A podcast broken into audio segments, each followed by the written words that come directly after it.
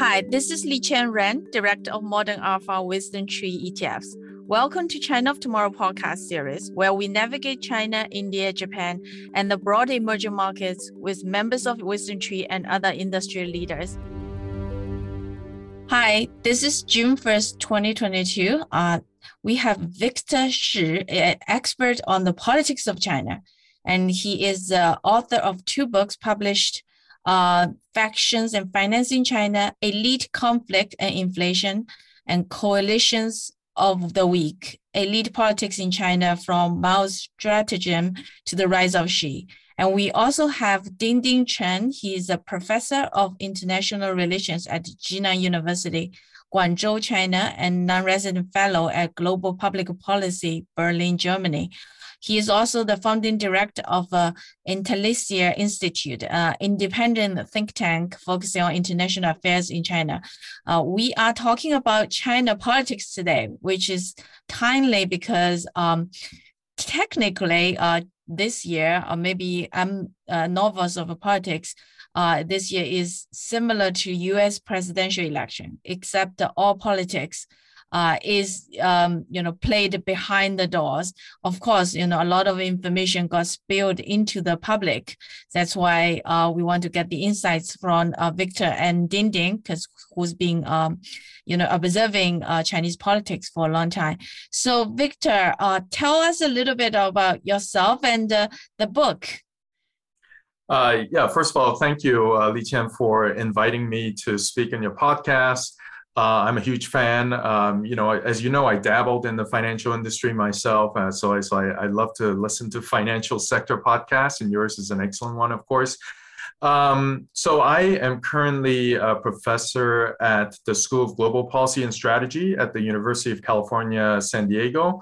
Uh, we have a very well endowed China Studies Center, the 21st Century uh, China Center, and I'm a member of that center. And we do a lot of um, quantitative research related to China. Uh, so you know, uh, uh, you know, runs the gamut between elite politics, which is what I do, all the way to social media analysis. Uh, my colleague Molly Roberts is a world-leading expert in scraping and analyzing uh, Weibo data. Um, yeah, so so we're, we're really into uh, China studies. So tell us what motivated you to write this book, The Coalitions of the Weak. Uh, yeah, sure. I'm, I'm happy to do. So uh, now people are like, oh, you know, Victor, you timed this book for the 20th Party Congress. How dare you? But I actually started writing this uh, 12 years ago, back in 2010. And of course, I couldn't have anticipated all the things that had happened in China, you know, 12 years later. I started writing it because I, I was collecting a lot of uh, elite biographical data uh, for another project of mine, which has been published, um, you know, uh, in the past 10 years. And what I found was this very curious thing. So um, PLA officers who were labeled as counter-revolutionary splitters, 反革命分裂者, uh, because they split the Central Committee during the 1930s, they were systematically promoted and protected during the Cultural Revolution. And as you know, a main objective of the Cultural Revolution is to eradicate counter revolutionaries from the Chinese Communist Party Yet these officers were systematically protected by Chairman Mao. So I started digging into why that was the case. And it turns out that this was uh, as Mao thought about his rule for life, right? So, you know, as we all know, it turns out Mao became a dictator for life. He was the leader of China until he died. Uh, the main strategy that he ended up with it was not the strategy that he started with. He started with a sort of normal factional strategy, you know, just uh, promoting people who had worked with him in the past, like Lin Biao and so on and so forth. But by the end of his life, he had to purge even people who were his longtime friends, like Lin Biao, and promote people who were very weak. By weak, I mean either politically very vulnerable, like these officers who were counter revolutionaries, or very junior officials who didn't know what was going on in Beijing in Zhongnanhai, like uh, people like Wang Hongwen is the classic example. He was an ordinary worker who suddenly found himself to be the vice chairman of the Chinese Communist Party in five years' time. Uh, so this coalition of the weak, as turns out, is what allowed Chairman Mao to rule for life. Because you know, of course, Mao was a human being like all of us. He got sick. Um, he increasingly could not function. And if you had these powerful figures who were also in the elite, they would have seized power from him. But he didn't need to worry about that because everyone who was higher up in the Chinese government was extremely weak. And so uh, they did not dare to challenge his power through the end of his life.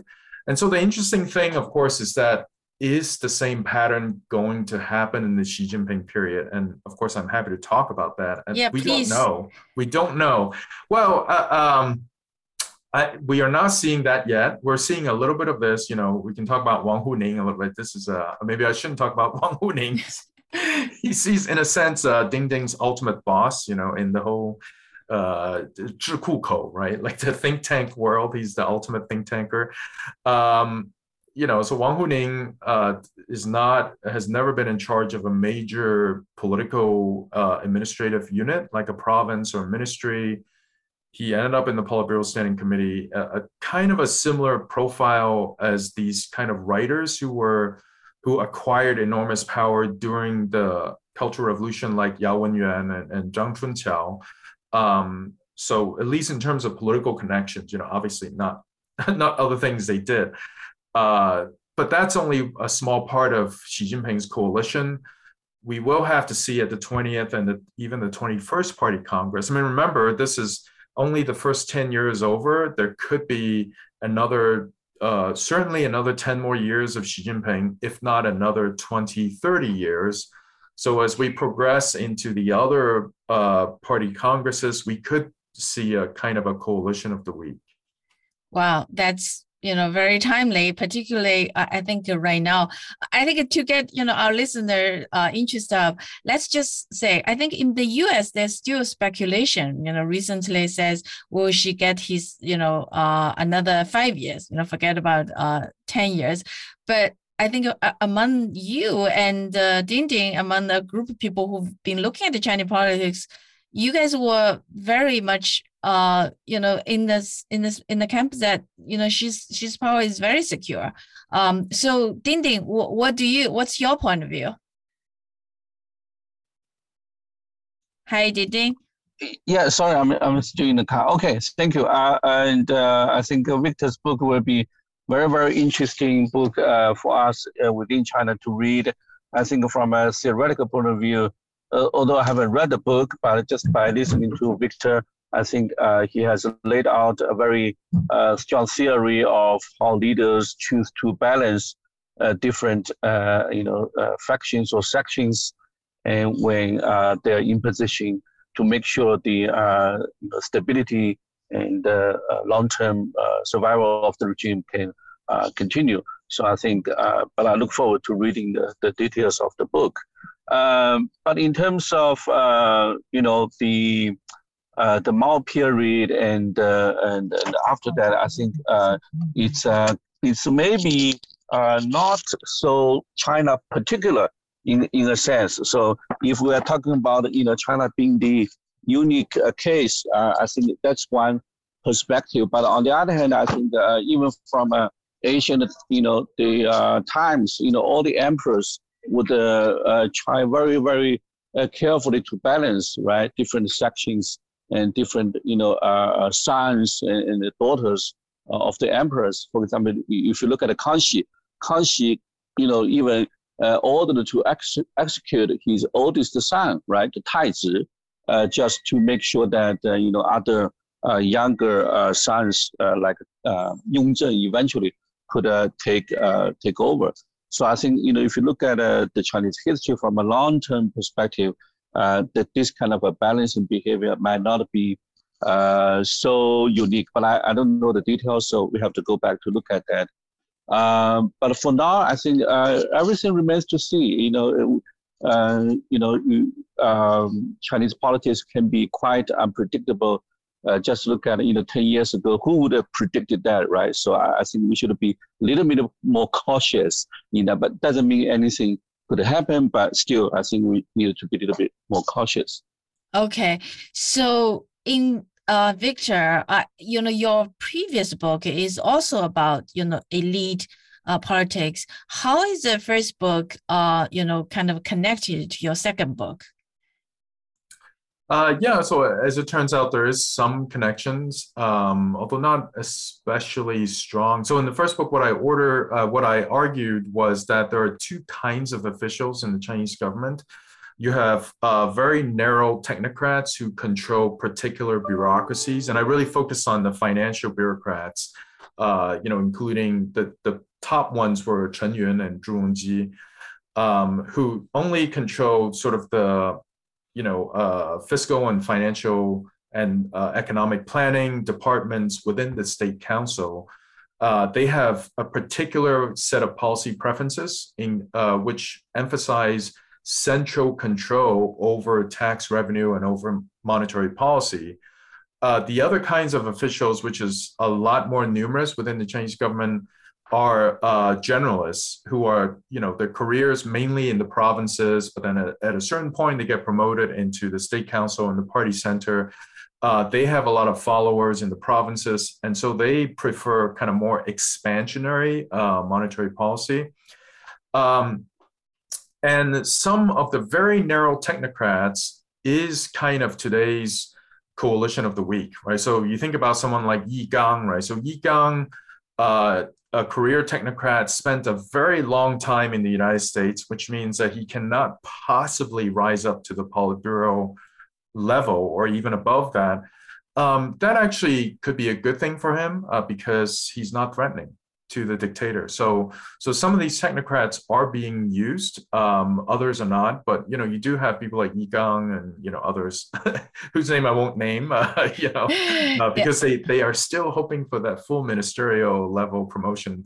Uh, but but um, yeah, so you, you do have some technocrats, but you don't have. I mean, one thing that I think that's kind of um, not good about what's currently happening is that you don't have a politically strong technocrat anymore. The way that Zhou Xiaochuan or you know Chen Yun were politically very connected. Uh, Zhou because he uh, is a princeling, uh, and whose father was the boss of Jiang Zemin. So uh, he could push for reform. He could push for unpopular monetary policy. That was fine these days, I think it's just whatever the party center orders is what the technocrats will carry out. And and as we can see, some of these policies are not so great.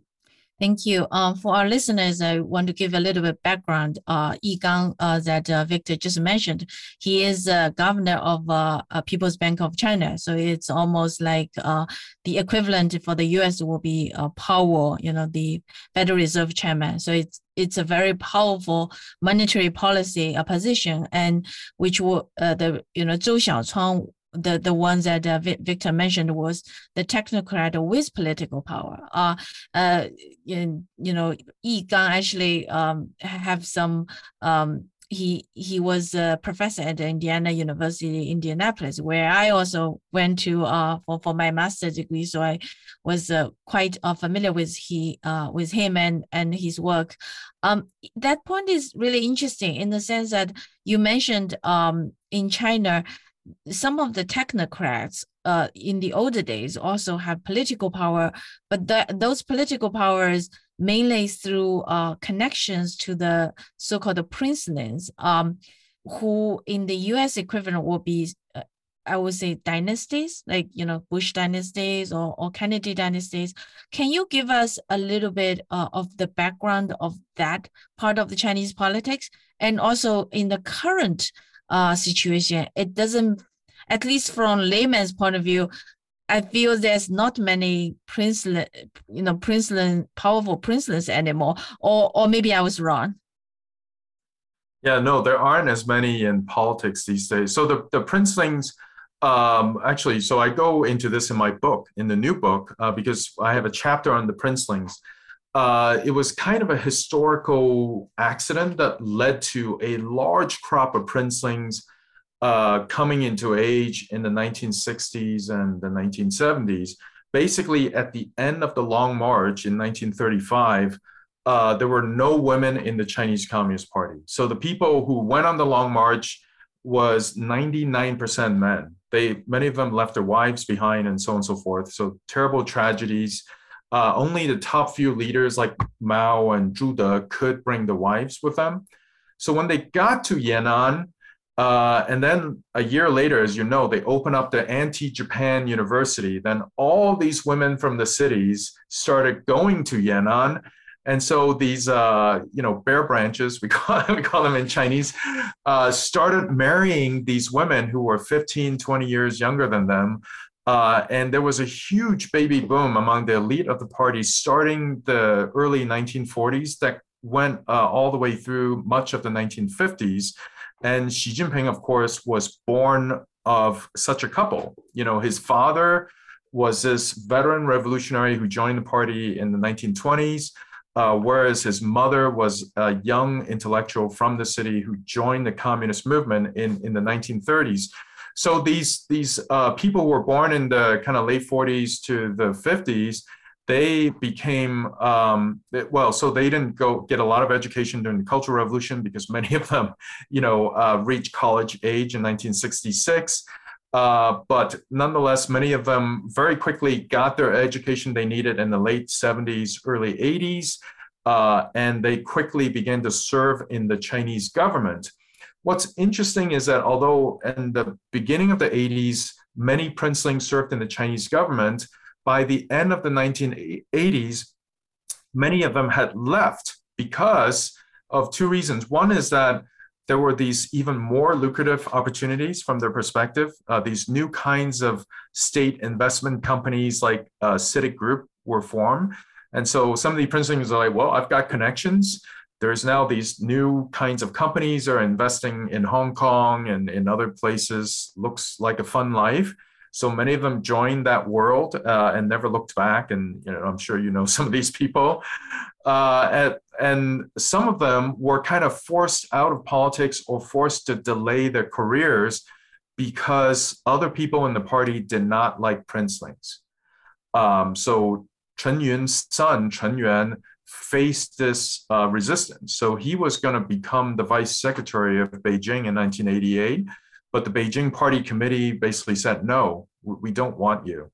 Uh, and so that was a huge rebuke uh, against Chen Yun. You know, Chen Yun was a very powerful official back then. Uh, so there were many princelings like that whose careers were stymied. A few clever princelings left Beijing. They're like, well, you know, this game in Beijing is too difficult. I'm going to go to Liaoning province, or I'm going to go to a rural county in Hebei province next to Beijing, like Xi Jinping did and those were the survivors in this very heated political competition, which included Xi Jinping. Uh, and so this is why we don't see so many princelings anymore, because m- many of them were eliminated. The few who survived, um, you know, like Xi Jinping, they did very, very well. Uh, Liu Yandong is another person who did well. Bo Xilai was doing very well until, you know, uh, he made a mistake and, you know, he was purged from the party. Um, but these days, you still have a few people like Zhang Youxia, who's you know uh, the vice chairman of the Central Military Commission, a longtime friend of Xi Jinping. You have potentially have some younger princeling like Deng Xiaoping's grandson is still in the mix. Hu Jintao's son is still uh, serving in government somewhere.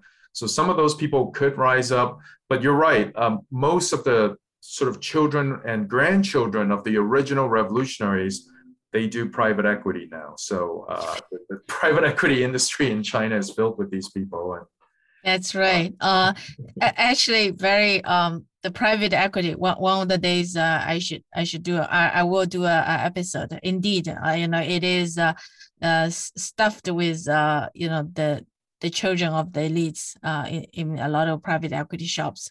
Um, I want to follow up a, a little bit. So sometimes when people look at China politics, it's hard to understand because it's everything is played behind the doors. Like, what's the principle? Like, is it uh, what's a good way to look at it? Is it like the politics is based on fractions and then they compete um, or is it how does for example in the us money plays a huge role. Uh, well in china you can i guess you cannot just openly spend money and lobbying for yourself but what, what's the equivalent of, of that in chinese politics? Like, can you help help us you know understand a little bit the how china's politics is played uh, well, I, you know, I'm sure you and Ding Ding both have some very good intuition. Uh, so I, I have a lot of scholarship on factions. Um, so, so I think because um, Chinese politics is a very high risk game, uh, in the sense that if you lose, you could go to jail, you can be killed, like you know Lin Biao was. Well, Lin Biao's plane crash. Uh, so, so then uh, top politicians they cultivate very loyal followers who will not betray them, at least not without incurring significant significant costs. Uh, and that's sort of the organizing principles of uh, Chinese politics at the elite level. Um, so you, you basically, and the way that we study this is we can look at uh, where people have worked with senior leaders in the past, and we can uh, identify people in, in a certain faction. And of course, we also run a lot of regressions to prove that you know if you've worked with Xi Jinping in the past, that your chance of promotion is indeed higher, uh, and the results are pretty consistent. So if if you have worked with Xi Jinping in the past in Zhejiang or in Fujian, your chance of getting promoted is a lot higher. Your chance of being removed is a lot lower than your colleagues. So through this kind of statistical testing, we are able to show at least some of this uh, behind the scenes politics. But the full story is, of course, a lot more complicated, right? Because not every person who's worked with Xi Jinping will benefit equally. Some benefit very disproportionately, even if they've only worked very briefly with Xi Jinping, like Ding Xuexiang. You know, they overlapped in Shanghai by one year, and suddenly Ding Xuexiang, you know, is his personal secretary. What did he do for Xi Jinping to gain his trust? We don't know that right? We don't know yeah. that, uh, but it must be something. Yeah, there's a lot of opaque. And you mentioned Zhejiang. Uh, I happen to, you know, grew up in Zhejiang, and Zhejiang is a, a very uh, a connected province. Like everybody, even though it's a you know province of millions of people, but uh, the, the connection is very strong because every little town has its own dialect, so people know each other uh, very well. Um, a couple of times I've been able to get, you know, a pass just mentioning I'm from Zhejiang. um, and, and indeed, some of the uh, officials from Zhejiang who got promoted, when they did something wrong, uh, they were not punished uh, as as severely as as one would think. So I think uh, that that was also uh, implicit uh, kind of uh, understanding that these connections really help uh, by being close to the leader. Um, so Ding Ding, uh, what what about you know from your point of view, like how when we look at Chinese politics, how, how should we look at it? Okay, thanks, Victor. Uh, well, you know, I don't work on uh, Chinese politics, so I think Victor has more knowledge than me. I have some observations by being uh, within China on the ground. Uh, but you know, two points. First of all, I think uh, like every other country, there are institutions, there are rules. You know, the rules of the game. It, uh, politics is not a random game. Uh, to say, I mean, even North Korea, right, a close country from outside but I don't think North Korea is like a randomly uh, operated, you know, a country from the top.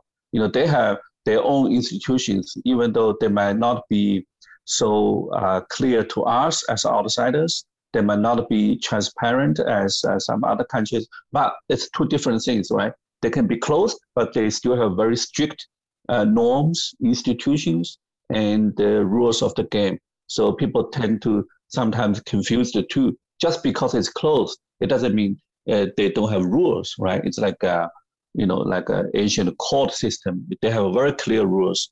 Uh, how to study that is a different issue, right? Maybe it's difficult because of lack of access, lack of information, and all that. Uh, my the other uh, point intuition is uh, actually uh, uh, in China, it's getting more and more institutionalized in terms of, let me just give you one example in terms of uh, age, you know, age of the leadership, right? Uh, you know, that's very important when you look at, of course, Victor has done some excellent work on this before. When you look at the provincial level, you have to be, you know, below certain age. When you look at, uh, you know, the, the city level, you have to be uh, like at a certain age. So I'm sure Victor can tell us, you know, if, you know, Victor would be very nice for you to come up with a model for China, Chinese, you know, lower level officials, you know, like by what age you have to reach some certain level before you can go, you know, further up, because otherwise you will be cut off uh, at a certain age. And most times, not, not everybody, of course.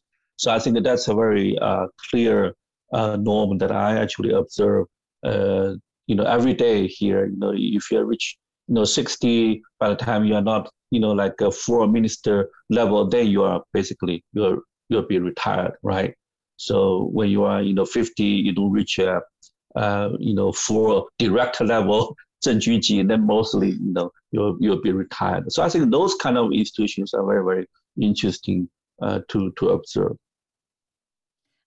do you feel, Victor, that that yeah. part of the institution is actually going to be challenged a little bit because you know uh, President Xi getting a fifth term, uh, uh a third term. Well, I uh, mean, is... he, yeah, he's the exception. Um, I, I, think by and large, I agree with Ding Ding. You know, the age rules at the different levels are held unless your connections are extremely strong. Um, so we've seen some exceptions. I mean, even like Li Zhanshu, right? So Li Zhanshu, by the time he got into the Politburo, he was above the age of 65, which means that he was in a full ministerial level uh, above 65. Uh, but nonetheless, I guess there was a lot of anticipation. It was like, oh, but he's going to get into Politburo, so it really doesn't matter if he goes above the age of 65. Um, another exception is, you know, uh, I'm from Hong Kong, you know, sort of our big boss now, Xia Baolong. Uh, he has a full ministerial level position, but he's, you know, I mean, the guy is like 68. So he's no longer in the central committee, but, you know, uh, he, still know, got the job. yeah, he has the Gangao, you know, uh, portfolio, the Hong Kong Macau portfolio. So, the, so that's an exception. Um, I, I actually think you know, I, I guess I slightly disagree with Ding Ding is in the sense that over time, this kind of age norms will be eroded for two reasons. One is that, uh, you know, China is aging. A, a lot of these age, age rules just don't make sense anymore because you have an aging population. You have some very talented people in their 50s and 60s, uh, especially the women um, who are forced to, usually to retire even earlier than the male colleagues why do that right so all this human capital goes to waste uh, why not just you know delay people's retirement the other thing is that I, i've observed that xi jinping at least for now uh, likes to work with people that he knows well so we have seen people like li zhanshu uh, who you know who is going to retire most likely at 20th party congress but nonetheless at a pretty advanced age you know 73 74 something like that um, and then Xia Baolong, you know, still being in a, a very powerful office. So there could be more people like that who, even though they have exited from the Politburo or from the Central Committee, they continue to serve in powerful positions. Uh, so I think that's possible uh, going into the future. So from this point of view, um, if you, I know it's impossible to make predictions, but what what do you think the you know kind of the the median case forecast for for this party uh, congress, which is really China's uh, presidential election? Uh, yeah, so I guess I'll I'll divide it into different levels. So as you know, there's different levels. So at the top level, Xi Jinping, there's no doubt in my mind that he's going to serve for another five years. And again, you know, I predict he's going to serve for another, you know, 15, 20, 30 years. Uh, you know, whatever the natural, you know, and I think medical science is advancing very fast uh, in China. So, you know, who knows? Like, it could be a very good long time. Uh, at the Politburo Standing Committee level, uh, Li Zhanshu and Han Zheng should retire because they are above the age of 67. Uh, so the informal norm is that at that level, at the Politburo and Politburo Standing Committee level, if you're 67, you can stay for five more years If you're 68, then you have to retire. Uh, so they're they're above 67, so they have to retire. Um, so I think that that will happen.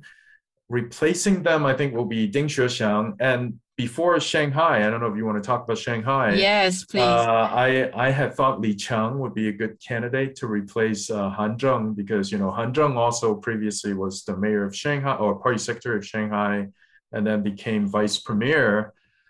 Now I'm not so sure. I think um, actually Li Xi is sending some very strong vibe that he would like that job also of a vice premier in the Politburo Standing Committee. Who, so who is we'll who is who is that? Who oh, is... Li Xi is the party secretary of Guangdong province, which is the other economic powerhouse in China, of course. So in terms of China, like if you think about these factions, like what are the major factions? Like when you mentioned the Guangdong, you know, province, like is he part of some factions? Oh yeah, so the all the replacement to Han Zheng and uh, Li Zhanshu, they're all Xi Jinping's faction members.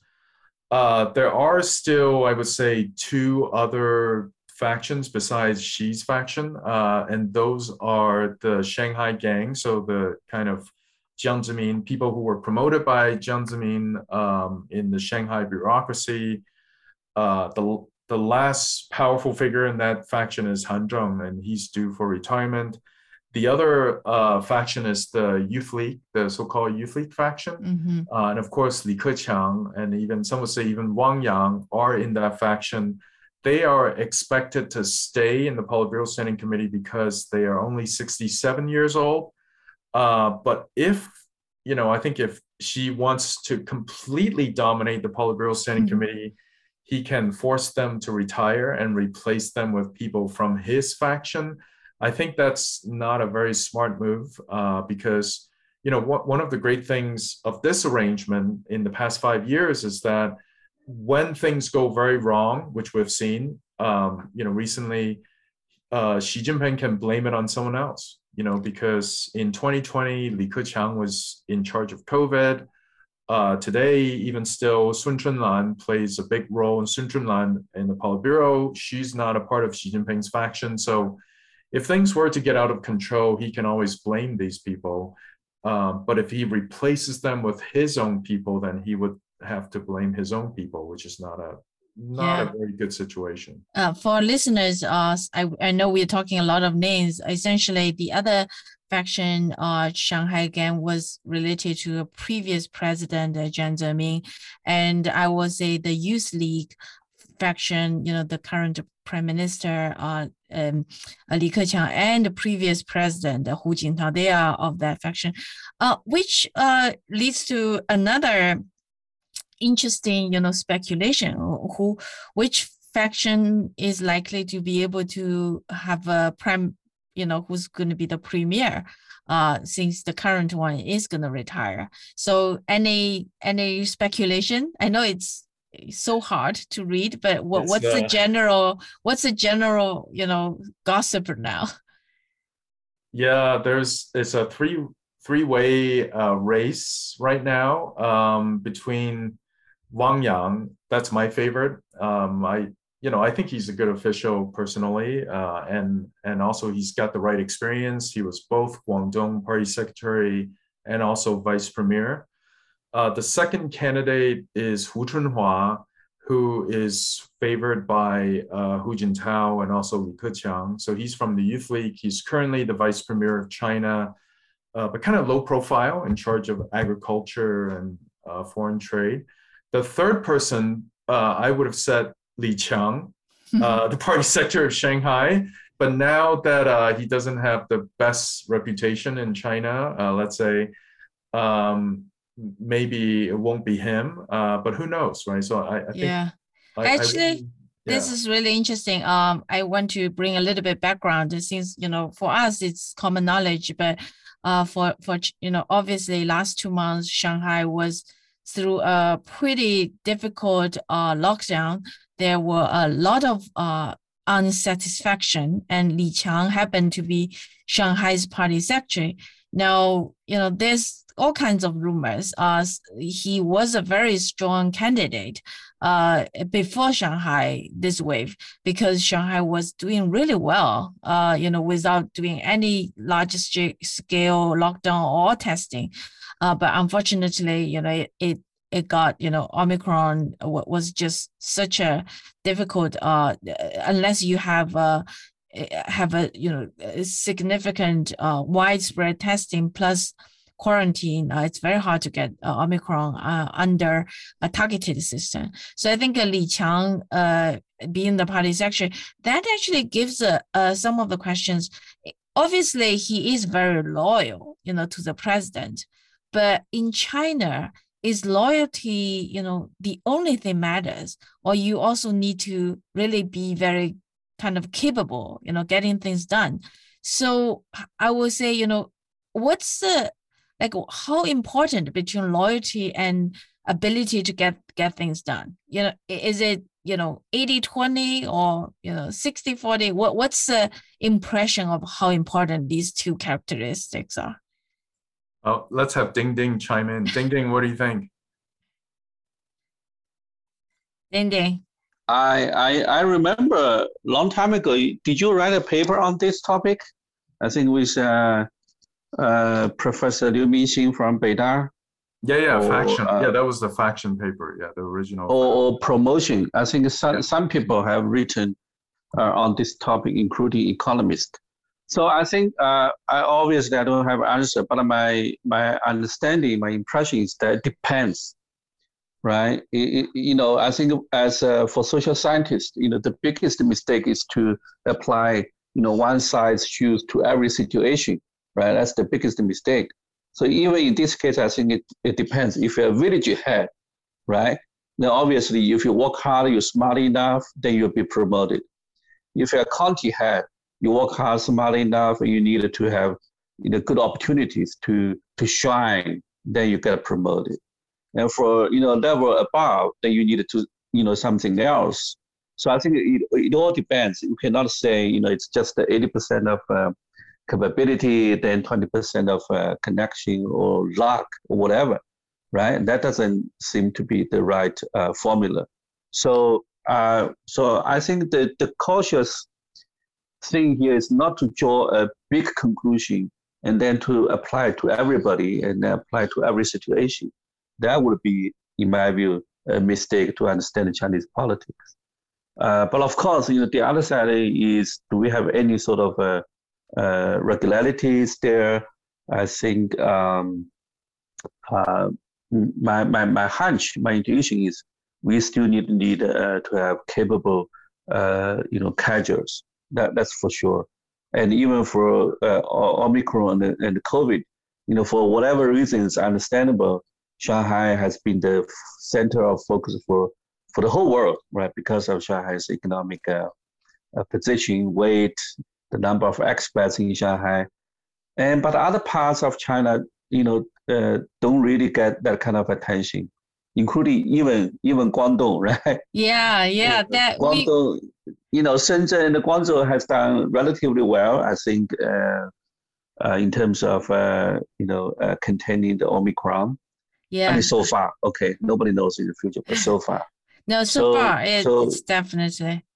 So it's it's the regional variation. I think a lot of the China experts would love to discuss. You know, this so huge, so complex. So, but then again, if it's too complicated, people lose patience, right? It's like, yeah, okay, it's too complicated. I don't understand. I give up. So I, I, I think, I think in the end, to be able to get things done is definitely an important factor because uh, if you look at indeed you know in social media because like twitter or us social media the people on us social media a lot of them are in shanghai and beijing but rather compared to that you know much less for people from shenzhen and guangzhou which has done extremely well. Uh, if if we you know shenzhen was able to um, make a very quick decision and then got you know a seven day lockdown, which in effective is more like five day lockdown, uh, and you know even in day to day uh day to day COVID situation, uh, I have friends who live in Shenzhen and in Guangzhou. Their experience was just so significantly better um, than Beijing and Shanghai. But but I think people in China do know that. Like you you if you uh, you know look at if you observe the WeChat uh, a lot of the WeChat you know private chats, people very much uh you know believe you know Shenzhen and Guangzhou has done a very good job. You know better job than Shanghai and Beijing, and and the other city of course uh, is Hangzhou where I you know I have lots of family and friends there um, they being so close to Shanghai, yet they've been able to uh, get you know the situation under control in a very low key way. You know they don't they don't you know kind of uh, show off the, how well they do, but um, but I think in China people people do know, but outside China, the you know attention is so focused on just Beijing and Shanghai, but you know in particular with so many expats uh, who live in who live in Beijing and Shanghai. Um, so Ding Ding, um, what's keeping you busy nowadays? Well, uh, regular things like teaching, researching, and uh, a little bit of a running the think tank. You know, these days we hold a lot of uh, virtual meetings, discussions, of course, because of COVID. But other than that, uh, it's uh, it's an interesting time to observe global politics. Of course, mostly my job. um, so just can, can I ask you a question? A yes. very uh, kind of a controversial sure. question, Ding Ding. So we had a nice conversation with some of our colleagues at Fudan University about you know U.S.-China relationship, and we we asked them like, well, what do you think of Biden saying that you know the U.S. and China are in competition? It doesn't mm-hmm. mean we're enemies. We're just in competition. But then they were like, well, you know, in a competition, in the end, there's a winner and there's a loser so that means that you know there is kind of a zero sum relationship between the U.S. and China. Uh, what's your take on on this kind of argument? You mean whether uh, competition will competition have competition means like a friend enemy type relationship, or do, can you have like kind of friend friendly competition in a sense? Uh, of course, if you look at the Olympics, right? Olympics is all about how to uh, be stronger yourself, not necessarily uh, outperforming your uh, component, uh, I mean opponents, right? It's all about how to make yourself stronger, faster, and higher in, in that spirit. So I think even it comes to the, the extreme form of competition like the Olympics, it's not just about defeating your opponent. It's really about how to make yourself strong. I think this is actually consistent with uh, Biden's uh, and, and all the uh, current uh, senior officials from the U.S. government, their messages, right?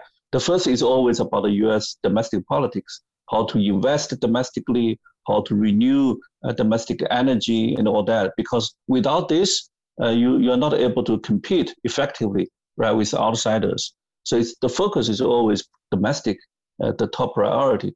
So I think uh, I, my understanding is competition has been these days interpreted, over-interpreted as uh, as a confrontation. I think confrontation would have uh, winners and losers, not necessarily competition. Competition is can be benign. It can be benign form of competition.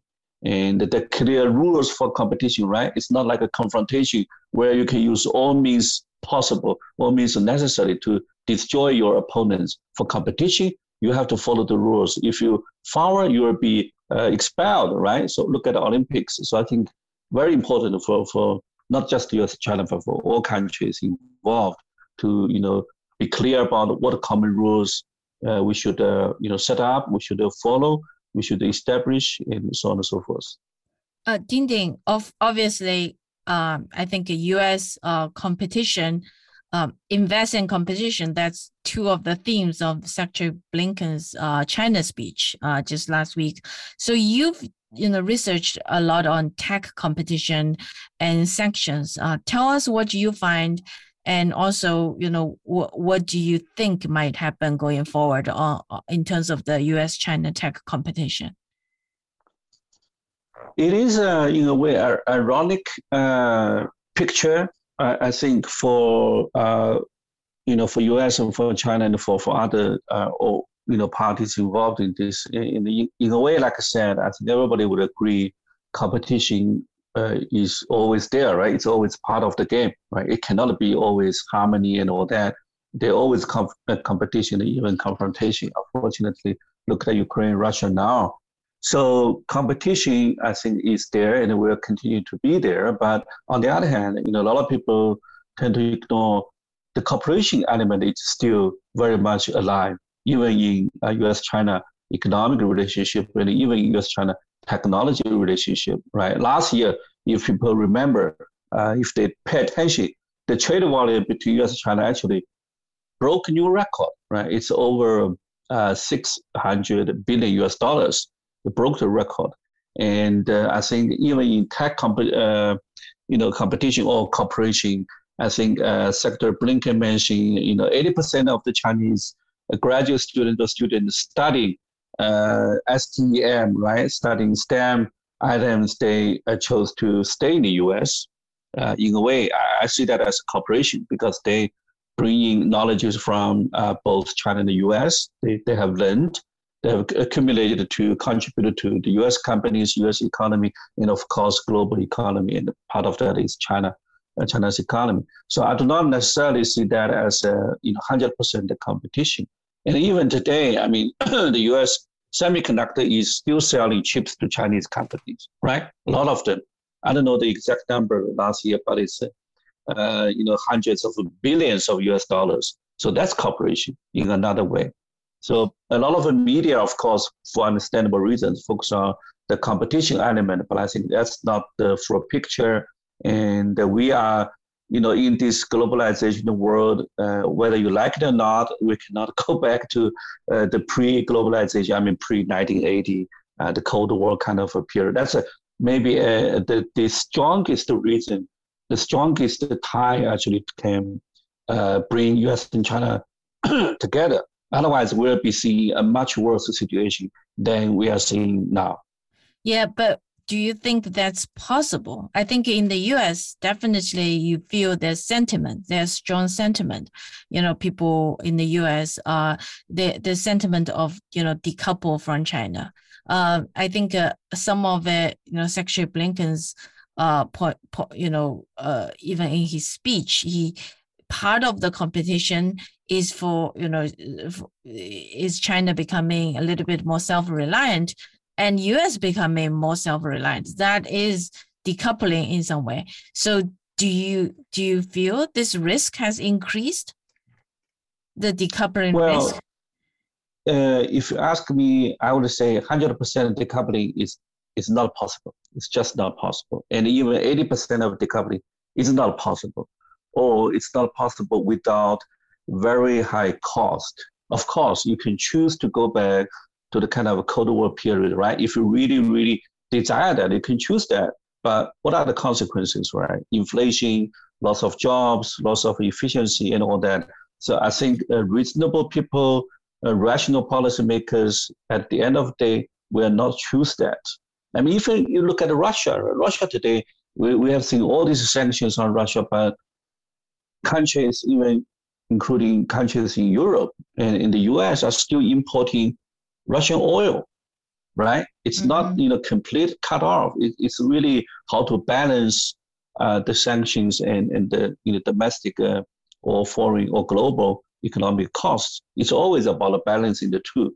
You cannot go to the extreme. Of course, you can, but it can be very very uh, high costly. But for now, I think it's it's not possible for U.S. and China, the two biggest economies in the world, to just decouple like that. It would uh, take I, I don't know you know huge loss of economic you know benefits for both countries and not just for both countries for a lot of countries involved even India, Japan, Vietnam, because we're global supply chain, right? It's not, you know, we are not like uh, uh, independent, separate entities.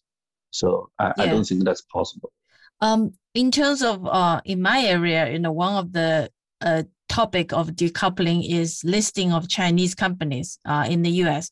Uh, traditionally, it is a destination that a lot of Chinese companies coveted. You know, Baidu, uh, Baba, they Weibo, you know, China's trader, they they list in the U.S. But now there's this law which you know says China needs to uh to to be able to allow the uh, super auditor to audit the Chinese for the audit the auditors who does the auditing uh, reports for Chinese firms. I know it's a little bit a mouthful, and some of the media is not not entirely correct.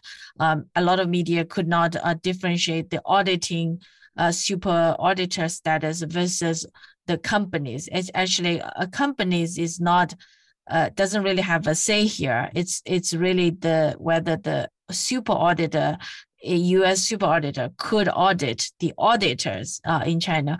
So right now, the most recent uh, situation is, at least from from you know from the way I am sitting here, is like China is still kind of couldn't allow company like Baidu, um, which is to stay listed because it may consider as national security concerns uh, what what what Victor and I don't know whether you you know research this and Dingding, what, what's your take? What what do you think on this particular well, issue? Well, I, I saw. I mean, in terms of the Chinese tech companies, um, there also were a lot of problematic regulations from the Chinese government. Uh, you know, the cybersecurity. So so I think my perception is that for investors, yeah, the, so the whole U.S. PCAOB thing is really annoying. But at the end of the day, you know, if they want to exit in Hong Kong and Singapore, you know, those that's still very much feasible. But from the Chinese side, uh, what the Cyberspace Administration has done, uh, a with the cybersecurity review, uh, basically made CAC into a, a second CSRC, right? So previously you only needed CSRC approval, but now if you're a tech company, you basically need CAC as well as CSRC approval. CAC is a lot more opaque, a lot less transparent than CSRC is. Um, so I think there's a lot of uncertainty. And then also, all the regulatory moves to kill off entire business models, you know, VIP kids, a lot of the tutoring stuff, a lot of the uh, kind of influencer selling kind of models, and gaming has taken a huge hit.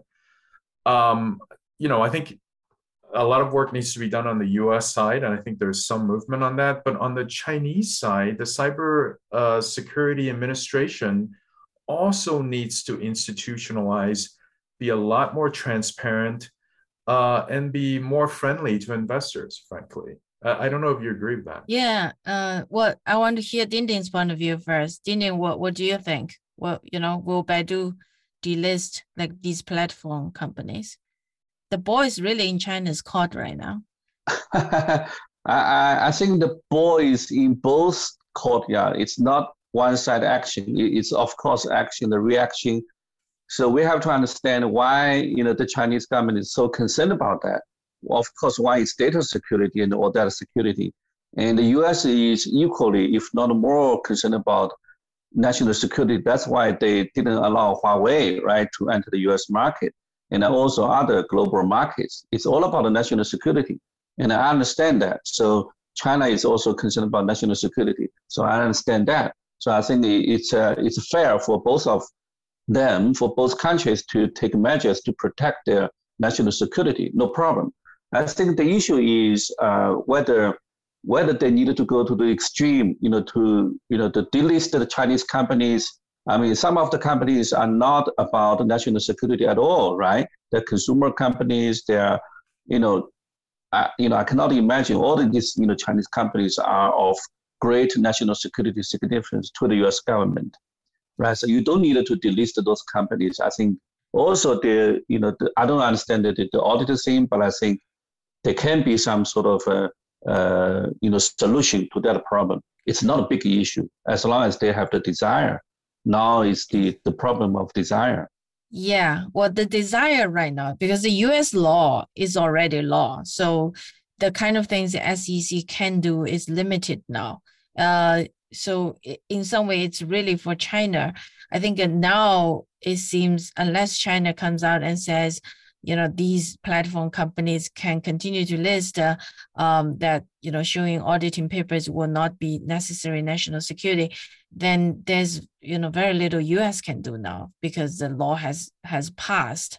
Uh, you know before it being passed I, I think i think both has a lot to they can do. It's not very little they always say there's very little they can do. I don't believe that. they have a lot they can do. I, I mean, know, but uh, what I'm saying, that, I don't know. Yeah. Okay, uh, what I'm saying is under the current situation, you know, we use this U.S.-China relationship.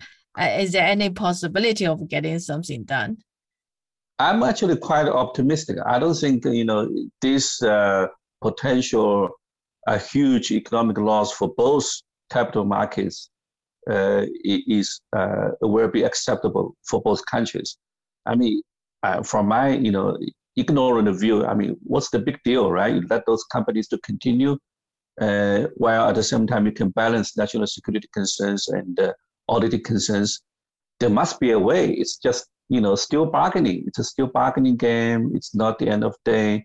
Let's continue bargaining, see how much we can squeeze out of, you know, from this deal uh, for me, it's it's very very rational game that they play right now. So I think, uh, uh, yeah, they'll be able to at least allow some of the companies to stay there, and in the meantime, you know, to uh, explore other potential uh, capital markets like maybe Singapore, maybe I don't know, uh, even Hong Kong. So, but it's getting definitely more complicated. Okay.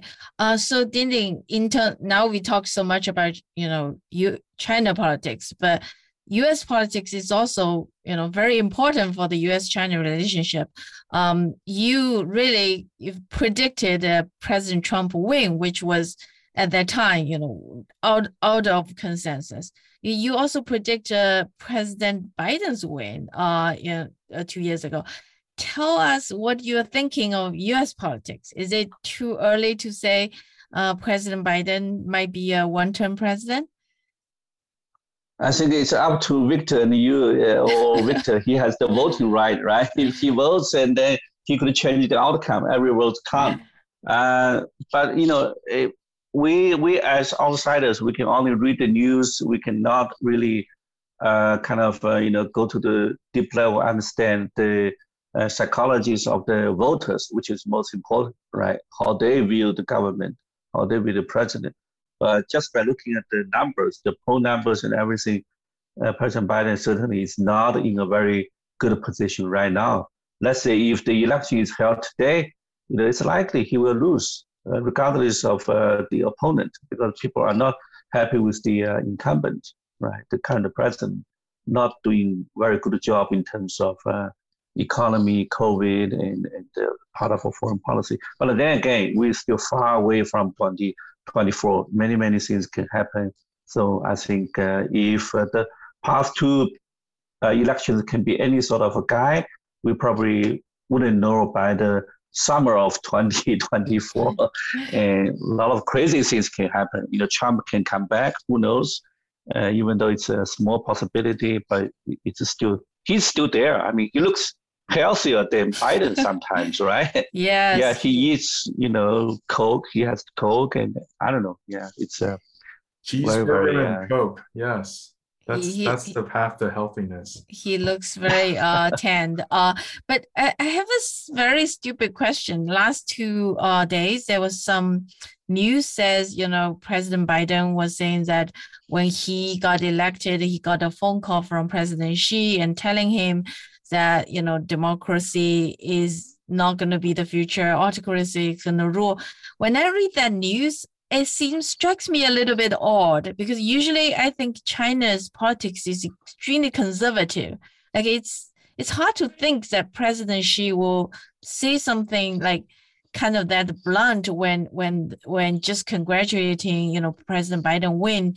But but it some but also nobody wants to say you know president biden might be misquoting uh, here but how, how do you how do you kind of uh, look at these kind of things happening Oh, it's just uh, you know. Uh, well, I, I can. So I, I don't think Xi Jinping called Biden just to say that. That's not possible. I, I agree with you, but um, you know, I I think what might have happened is Biden uh, had a set of talking points which were pretty hawkish, you know, because he, he doesn't want to start out with saying that, oh, you know, uh, total, you know, US China policy is going to change completely. We're going to soften our stance.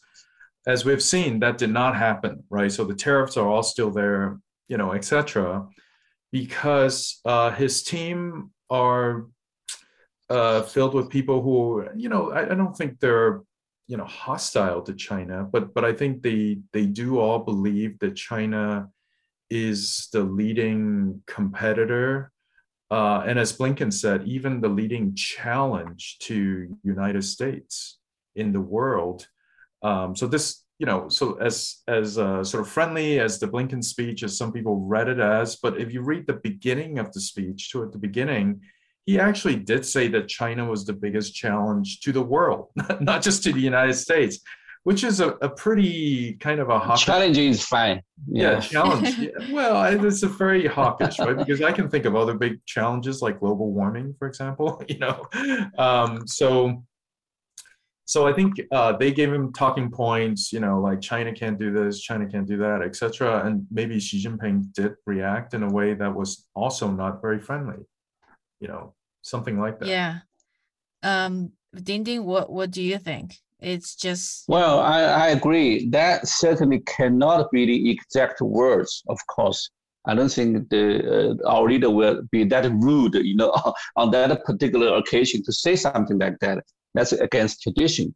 But I think it's the impression President Biden maybe got from the uh, conversation, you know, the impression, you know, the, the unspoken kind of a meaning of uh, uh, another word or other words, right? you know, 言外之意. Of course, yes. I think you know between the lines. Sounded, right between the lines, certainly she sounded uh, very confident. You know, our system is doing very fine. Blah blah blah, so on and so forth. Of course, you know, President Biden would get the impression, oh, you look down on our uh, democracy now because you know we are maybe not doing something uh, as expected. You know, that kind of a very broad message. I think it is um, consistent with uh, the last few years as people observe China's uh, internal and external behaviors, right? They, they appear more confident. They appear more confident about their own socialist system. I they, think in, it's not democracy. In, in 2020, particularly, China was extremely confident, uh, probably a little bit overconfident, uh, or, or because COVID was under control, right? In early, uh, in the early months. Uh, but I, I think uh, I think the way I think is that indeed, uh, you know, China is is in some way is a challenge for the U.S. Um, and you know, it's really up to the U.S. to to do the right things. I mean, U.S. is still you know very well uh, positioned to meet the challenge. Uh, as you know, as long as U.S. continue to do the things that U.S. does well, you know, it. Um, so I, I think uh, some of it is like like you said um, it is also domestic domestic politics right using uh, both china and the us use each other um, to play the domestic politics you know every time in china there's a, a some kind of a in, you know domestic uh, situation, unfriendly situation, they will take U.S. out and says, you know, how how bad U.S. is doing to divert the attention. So, so I think um, I think this I think the situation is both countries are extremely self-confident. I think China is self-confident. the U.S. of course has been self-confident self-confident for I don't know 200 years, right? So it's not going to lose that confidence. So it's first time you have these two very extremely self-confident players, uh, you know, handling this very complex relationship, uh, whatever you call it, right? Challenge, competition, it doesn't matter because both understand, you know, both, you know, look very extremely uh, confident uh, with themselves. I think that's the situation. Oh, that's a now. great way. That that's a that's a great way. Um, obviously right now China's economy uh, is not doing as well. Uh, do you do you feel there might be some shift in in terms of uh, you know self reflection? No, like I said, you know the Chinese thinks we are doing ex- extremely well in terms of economy. Why not? We are still growing at five percent, right? Regardless of the you know the the the, the number uh, debatable or not, right? You, you, you can imagine if Japan is growing at like five percent, how confident would Japan become? okay. Right? Well, so, we'll see this year. I, I, uh, on the economy side, I think uh, if China is lucky, indeed, you know, four, four point five percent is still achievable. Um, so in, in some way, you're right. I think going forward, both countries will be still no, my, very my, confident. My larger point is this: even if China grows at two percent, three percent, they will be still extremely confident right? Why not? Because you are already the second largest economy in the world. And how, how many other economies grows at two or three percent? Not Japan, not some of the well, but the, there are some very deep-seated problems. Like you know, your students are they having a good time in the job market this year? I mean, I've heard all. No, that. no, no, no. I agree, I agree, but that has very little to do with self-confidence, right? It's like okay, we have very serious uh, internal problems. I don't think anybody would deny that but they're looking at the future. They believe the future would improve. It's like uh, air, pollu- air uh, pollution 10 or 15 years ago in Beijing, right? It was very bad. And nowadays, for whatever reasons, it's getting better and better. And in southern China, it's uh, even much better. So I think it's the long-term projection that makes them self-confident. They believe okay. 10 years from now, they're going to get better. So even today, yeah, this year we have 10 million graduates who who needed to find jobs. Very challenging. Yes. Yes. I mean, and probably only half of them uh, have a have a job offer on place because of uh, you know situation. No, right. You know, no, I'm not saying I'm not saying I'm not saying this because I think it's uh, correct reality or not. I'm just offering why you know this side, the Chinese side, is self confident. Yeah. You know, despite yeah. all these challenges and of course, yeah. Yeah, right, no, right. I, I do want to understand a little bit more. I, I know this has been such a great conversation, but I uh I think uh people who look at Japan uh feels that you know before the uh the bubble burst, Japan was extremely confident of of of itself in economic growth, and after the bubble burst, the sentiment somehow you know changed a little bit. You know, Japanese Japanese people and and and the companies started you know not taking on the debt not not willing to take risk a little bit more i mean at least that's a narrative but do you do you feel that there there is certain risk of that happening in china well, I don't know the economy well. Uh, Victor knows better, but I would say China would lose its confidence or its uh, public population would lose the confidence a lot if we have the similar like 10 year recession like Japan, I'm sure, right? The numbers don't lie. If you have like a 10 year kind of a slow growth or almost uh, 1% growth, zero growth, then everybody would lose confidence, right? Regardless mm-hmm. it's Japan, China, or US. Unless that happens, I think people will continue to be more, uh, I think, you know, uh, confident as long yeah, as that, that, depends on the housing market to some extent. So uh, tell us, uh, Li Qian, what's going to happen to the housing market? I mean, it's done terribly, right? So March, April, even the May numbers just look terrible.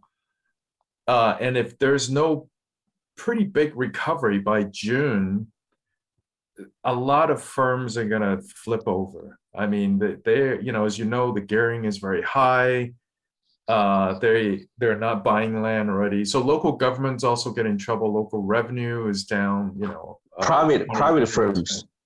Yeah. yeah. Dingding, well, Evergrande is, you know, originally headquartered, uh, a very big part in Guangzhou, and Dingding, you live in Guangzhou. yes. So tell us, yeah. what, what's your view on the housing market? You know, yes. from both the political and the business view. Well, the housing market, I, I don't uh, know, of course, but I, I think it's been uh, stabilizing.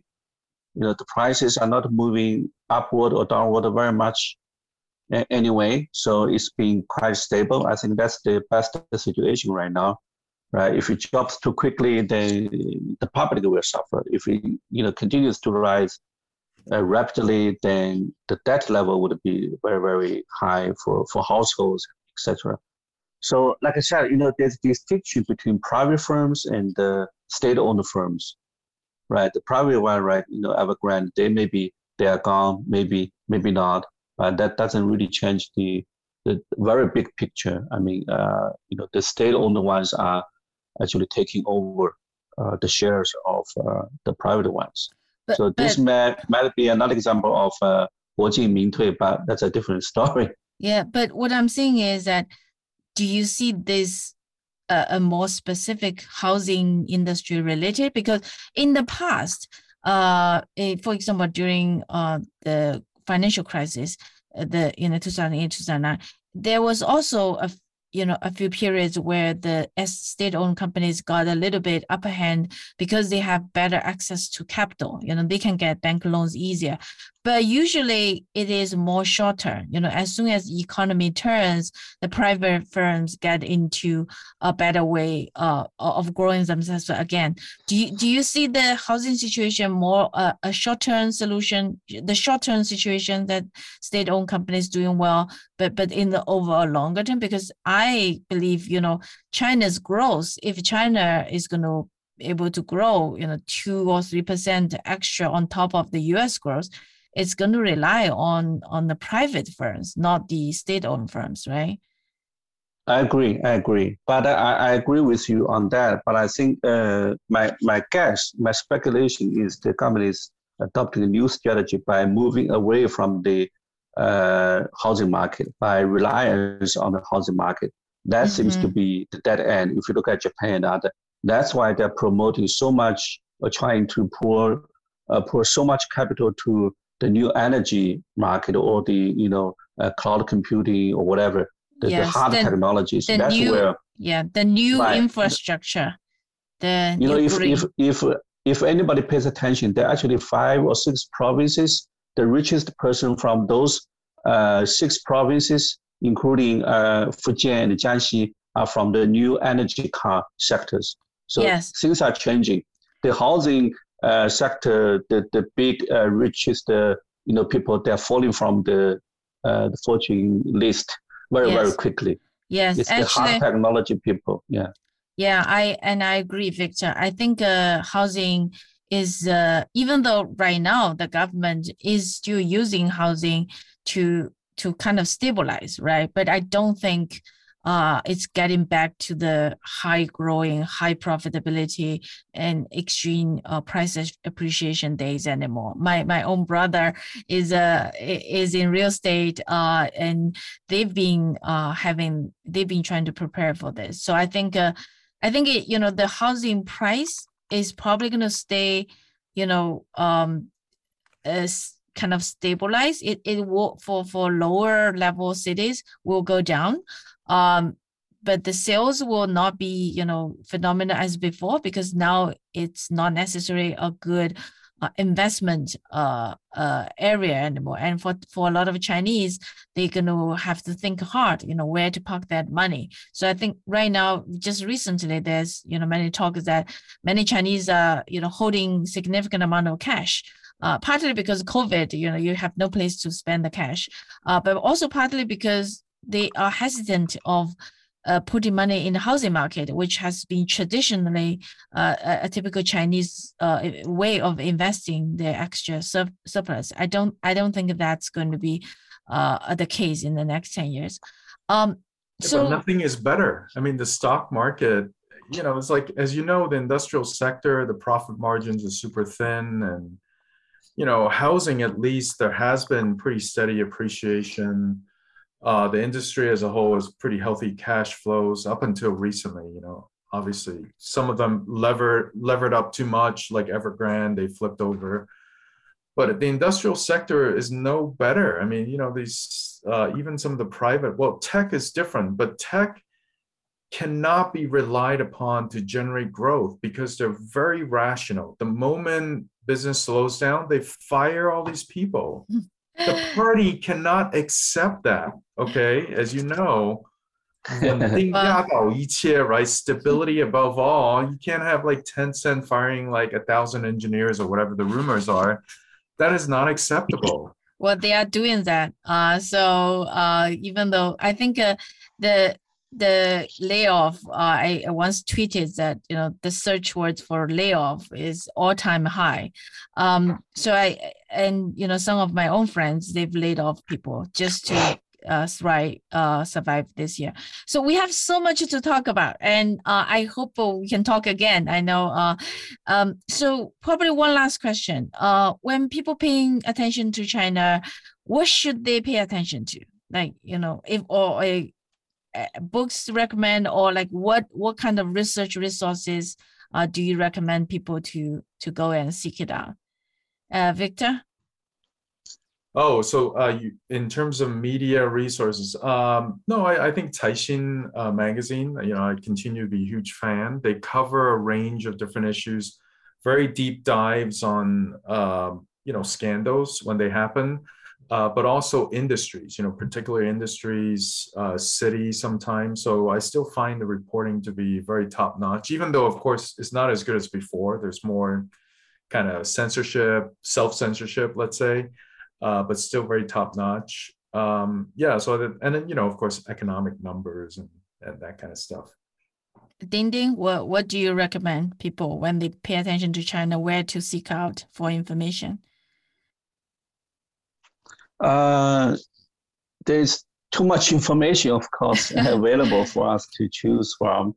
Uh, the difficulty is uh, we needed to be open-minded about uh, you know this information because we tend to live in our own information bubble right we tend mm-hmm. to choose information we already uh, sort of agree with so i think we should uh, actually reach out to information we usually don't agree with uh, just to understand why there is a certain logic behind uh, something we don't agree with right i think that that's uh, valuable there are still some uh, good sources from from China. I think uh, South China Morning Post it's still very very uh, valuable.